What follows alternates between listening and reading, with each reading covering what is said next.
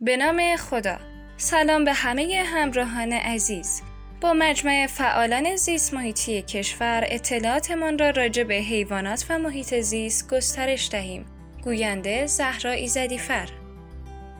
گیاهخواری چه ربطی به توسعه پایدار دارد؟ مجمع فعالان زیست محیطی ایران در جهت تحقق اهداف توسعه پایدار و همچنین حفاظت از محیط زیست چشماندازی را تعیین کرده و برای دستیابی به آن از تجارب کشورهای توسعه یافته استفاده می کند. امروزه بسیاری از مردم در سراسر جهان تحت تاثیر انواع آلودگی، جنگ، فقر، گرسنگی و تغییرات آب و هوایی قرار دارند و ما معتقدیم با در پیش گرفتن سبک زندگی گیاهخواری می توانیم به این مشکلات هولناک پایان دهیم. بله درست شنیدید با گیاهخواری می توان به این مشکلات پایان داد و به توسعه پایدار رسید منظور توسعه پایدار چیست توسعه پایدار یا Sustainable Development در هدف کلی خود به ایجاد تعادل بین توسعه و محیط زیست اشاره دارد. در سال 1980 برای اولین بار واژه توسعه پایدار در گزارش اتحادیه بین المللی حفاظت از محیط زیست IUCN آمد. این اتحادیه این واژه را برای وضعیتی به کار برد که نشان می‌داد توسعه برای محیط زیست مضر نیست بلکه می‌تواند به کمک آن نیز بیاید امروزه پایداری در توسعه فقط مربوط به جنبه های زیست محیطی نمی شود بلکه جنبه های اجتماعی، اقتصادی و سیاسی را نیز در بر می گیرد. 17 آرمان توسعه پایدار برای دگرگونی جهان 193 کشور جهان در سال 2015 در صحنه علنی مجمع عمومی سازمان ملل متحد متعهد شدند که تا سال 2030 اهدافی در خصوص توسعه پایدار به سرانجام برسانند که با رسیدن به آنها قرار است جهان به جای بهتری برای زندگی کردن تبدیل شود. اهداف توسعه پایا به انگلیسی Sustainable Development Goals که به سند 2030 یونسکو نیز معروف است دارای 17 هدف می باشد که مربوط به آینده می شود. ما معتقدیم زمانی این 17 هدف محقق می شوند که سازمان های مردم نهاد، سازمان های خصوصی و دولت ها با یکدیگر همکاری داشته باشند. قطعا نیازهای انسان باید برطرف شود اما نه به قیمت از بین رفتن منابع و فرصت های نسل آینده. گیاهخواری کنید و به توسعه پایدار برسید. بنا به گزارش منتشر شده توسط سازمان ملل متحد بسیار حیاتی است که جوامع جهانی برای مقابله با بدترین تاثیرات ناشی از تغییرات اقلیمی که به واسطه انتشار دیوکسید کربن، متان، دیوکسید نیتروژن ایجاد شده سبک زندگی گیاهخواری را در پیش بگیرند. کارآمدترین روش برای رسیدن به اهداف مقدس توسعه پایدار از دیدگاه مجمع فعالان زیست محیطی گیاهخواری است به طوری که تمامی مردم جهان را برای رسیدن به یک هدف بدون در نظر گرفتن سن، جنسیت، قومیت و مذهب متحد می کند. ما در زیر هشت دلیل آورده ایم که با استناد به آنها می توان گفت گیاهخواری می تواند به صورت مستقیم و غیر مستقیم باعث توسعه پایدار و افزایش امنیت در کشورهای جهان شود. عامل اول توسعه پایدار کاهش گرسنگی در جهان قطعا می توان گفت که هر چقدر میزان مصرف محصولات حیوانی افزایش یابد گرسنگی در جهان نیز افزایش خواهد یافت در دامداری مدرن به علت جمعیت پر ازدهام حیوانات آنها به جای تغذیه از علفهای خودرو از غلات و سویا استفاده می کنند. از این رو در کمترین زمان به بیشترین وزن خود می رسند. می توان گفت که نیمی از غلات دنیا توسط دامها مصرف می شود. مثلا میزان غلطی که هر روزه به یک میلیون گاو خورنده می شود برای سیر کردن شکم ده میلیون انسان گرسنه کافی است. همچنین باید بدانیم تنها در آمریکا 70 درصد غلات کش شده به دامها خورنده می شود که می تواند حدود 800 میلیون نفر را در جهان سیر کند. تا سال 2050 نیاز انسانها به غذا حدود 70 درصد افزایش پیدا خواهد کرد. عامل دوم توسعه پایدار جلوگیری از هدر رفت انرژی همه مراحلی که برای تولید گوشت طی می شود از کشت محصولات خوراکی گرفته تا پرورش، حمل و نقل دامها به کشتارگاه و بازار، دستبندی، منجمد کردن و پخت گوشت هزینه های سوختی هنگفتی دارد که از شنیدن آنها تعجب می کنید.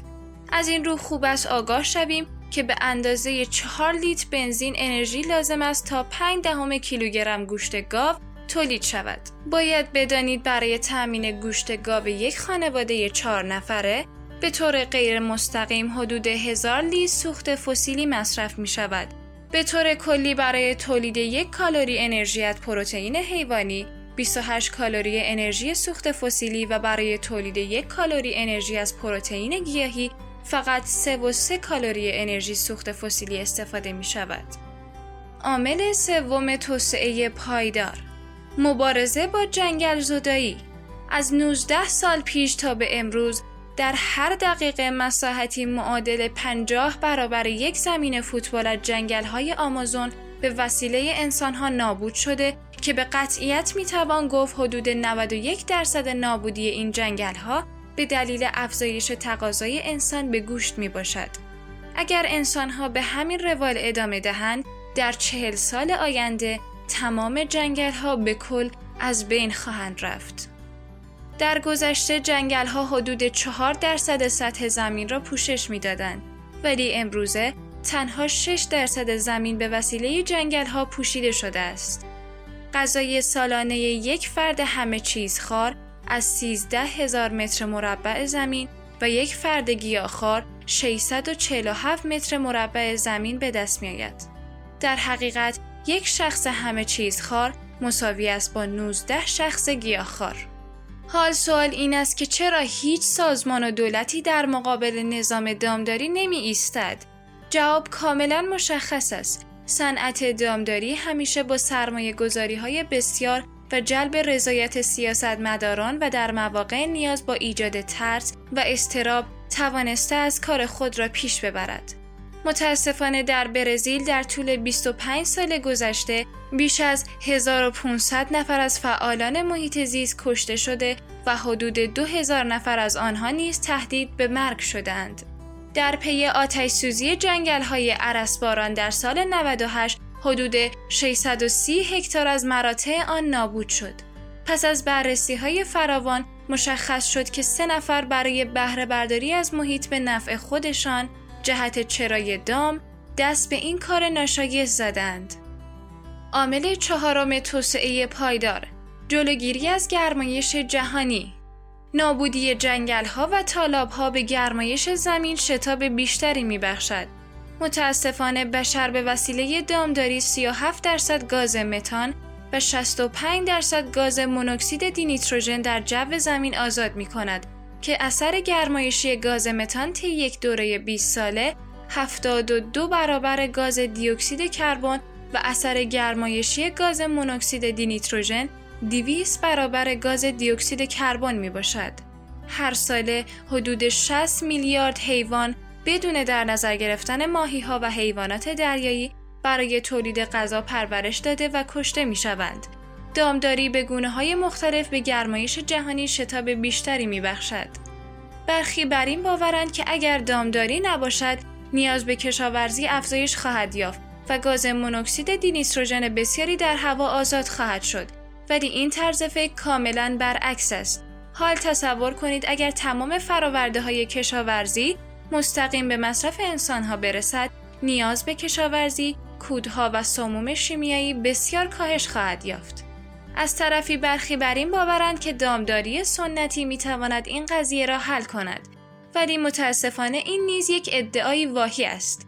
با حذف غلات و سویا از وعده غذایی حیوانات آنها به زمان بیشتری برای وزنگیری نیاز خواهند داشت که در این صورت با افزایش تعداد حیوانات پرورشی همراه خواهد در سال 2006 فاو رسما طی گزارشی اعلام کرد که دام پروری عامل تولید 18 درصد از کل گازهای گلخانه‌ای جهان می باشد که در مقایسه با صنعت حمل و نقل 5 درصد بیشتر است.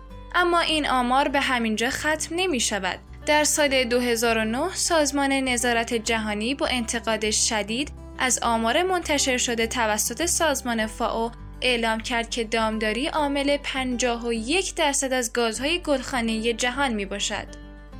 عامل پنجم توسعه پایدار رهایی از بحران قحطی آب امروزه وجود بحران قحطی آب علل خصوص در کشورهای آفریقایی یکی از بزرگترین چالش های بشر می باشد. در حالی که انسان ها و حیوانات وحشی در نتیجه بیابی با این چالش دست و پنجه نرم می کنند، یک سوم آب قابل مصرف در دنیا به مصرف دام ها می رسد تا از آنها گوشت و لبنیات به دست بیاید. برای درک بهتر عمق این فاجعه به مثال زیر دقت کنید. فرض را بر این می گیریم که شما به صورت روزانه 7 دقیقه به حمام بروید و در هر دقیقه 7 و نیم لیز آب مصرف کنید. با این رویه شما به طور سالیانه نزدیک به 19 هزار لیتر آب برای حمام کردن نیاز دارید. جالب اینجاست که برای تولید 5 دهم کیلوگرم گوشت گاو حدود 9000 لیتر آب احتیاج است که شما تنها با نخوردن این نیم کیلوگرم گوشت به اندازه 6 ماه حمام نکردن آب صرف جویی می کنید. پس دلیل چیست که سازمان های محیط زیستی و دولت ها به جای تمرکز بر ترویج فرهنگ گیاهخواری بر روی تعویز سردوشی حمام ها تمرکز دارند.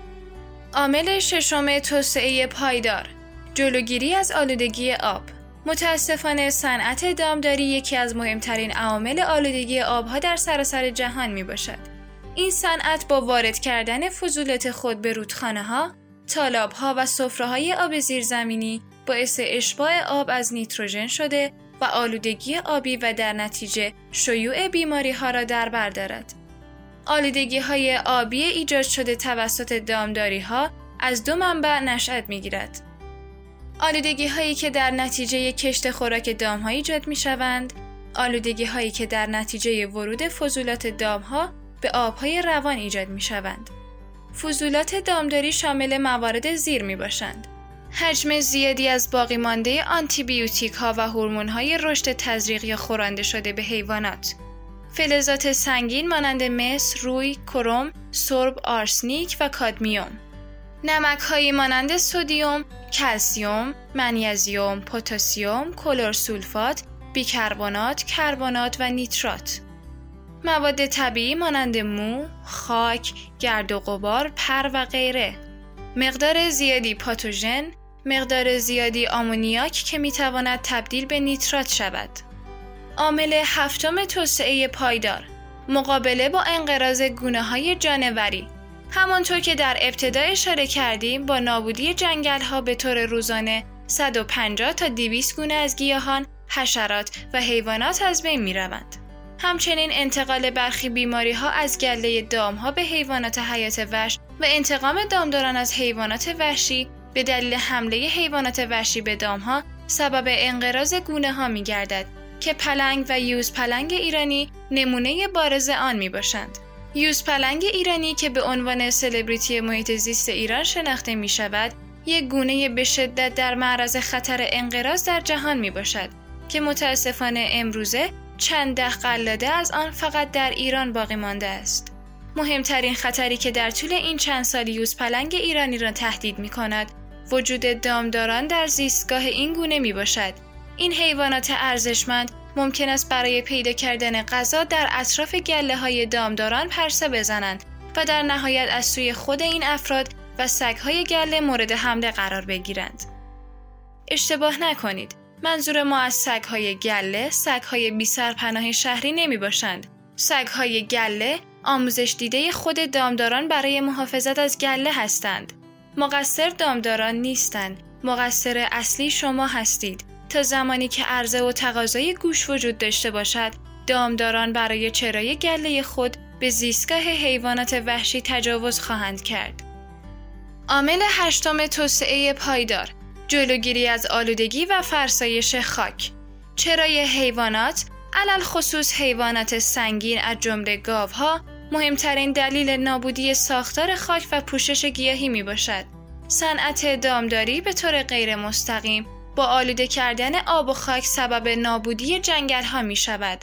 هر ساله در جنگل های شمال کشور چندین میلیون تن خاک فرسایش می‌یابد از مهمترین عوامل آن می‌توان به چرای بیش از حد و خارج از ظرفیت دام و همچنین زمینی که برای تأمین غذای دامها به بهره برداری می‌رسد اشاره کرد. برای نجات کره زمین از گرسنگی، فقدان منابع سوختی و همچنین بدترین تغییرات آب و هوایی حرکت به سمت سبک زندگی گیاهخواری الزامی می باشد. از این رو می توان گفت یک فعال محیط زیست واقعی کسی است که از خوردن گوشت پرهیز کند. سخن آخر امروزه نظام دامپروری را می توان به عنوان گسترده ترین عامل در ایجاد بحران های زیست محیطی در تمام مقیاس های منطقه‌ای و جهانی به شمار آورد. متاسفانه با این حال دولت مردان و سیاستمداران حاضر نیستند که با دست گذاشتن روی عادتهای روزمره و قدیمی مردم و در افتادن با صنعت قول پیکر و قدرتمندی همانند دامداری خود را نامحبوب کنند. ولی شما مصرف کنندگان و ما اعضای مجمع فعالان زیست محیطی کشور می توانیم بزرگترین نقش خود را در کاهش تقاضای گوش ایفا کنیم. همه ما قادر هستیم با تغییر دادن سبک زندگی خود به گیاهخواری گامی بزرگ در جهت عدالت جهانی برداریم و در روند توسعه پایدار سهیم باشیم. از اینکه با ما همراه بودید متشکریم. تا آموزش بعدی بدرود.